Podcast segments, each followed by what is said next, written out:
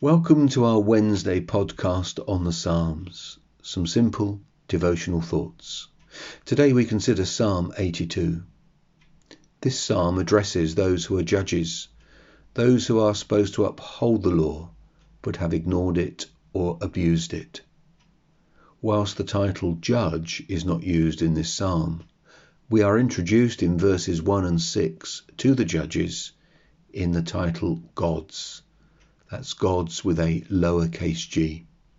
In verse 1, God has taken his place in the divine council. In the midst of the gods, he holds judgment. In verse 6, I said, You are gods, sons of the Most High, all of you.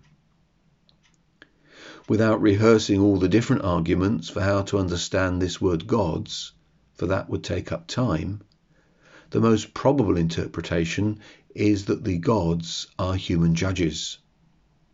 The reasons being the Hebrew word Elohim with a lowercase e, which is translated gods in this psalm, is used of human judges in the book of Exodus. What is expected of the gods in verses 2 to 5 is clearly the role of the judge and in verse 7, the human nature of these gods is indicated. Nevertheless, like men, you shall die and fall like any prince. It is God the judge who addresses the judges in this psalm and takes them to task for the abuse of their office. In verse 1, God has taken his place in the divine council. In the midst of the gods, he holds judgment. C. H. Spurgeon, commenting on this verse, writes God is the overlooker, who, from his own point of view, sees all that is done by the great ones of the earth. When they sit in state, he stands over them, ready to deal with them if they pervert justice and judgment. Judges shall be judged.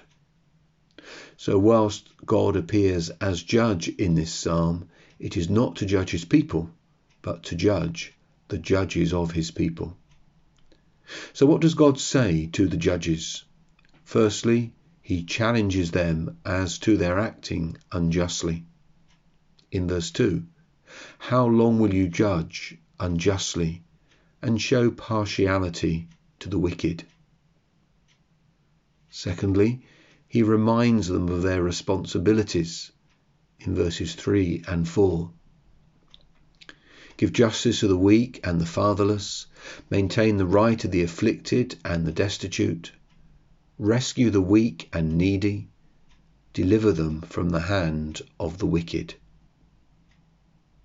Thirdly, he makes it clear that they are failing in their duty. In verse 5, they have neither knowledge nor understanding. They walk about in darkness all the foundations of the earth are shaken. They don't want to know their duty or wish to know their duty. And when that happens to judges, and judges don't bother with the law or abuse the law, then the whole fabric of the nation is shaken. Fourthly, he reminds them that whilst they are given honour, they are mortal like anyone else in verses 6 and 7. You are gods, sons of the Most High, all of you. Nevertheless, like men, you shall die and fall like any prince. Since judges are failing to do justice as God would want it done, the psalm ends with a call for God to step in and do it. So in verse 8 Arise, O God, judge the earth for you shall inherit all the nations. As I finish, there is no stability in a society where justice is corrupt, disregarded, or biased towards the rich, the powerful, those who shout the loudest. Judges, as this psalm reminds us, are ordinary mortal human beings and will be therefore subject to pressures and temptations like us all. We must pray for them that they will have integrity and will dispense true and honest justice. And if God the judge is concerned for the poor and the vulnerable, so too must we. Join me on Friday for Psalm 83.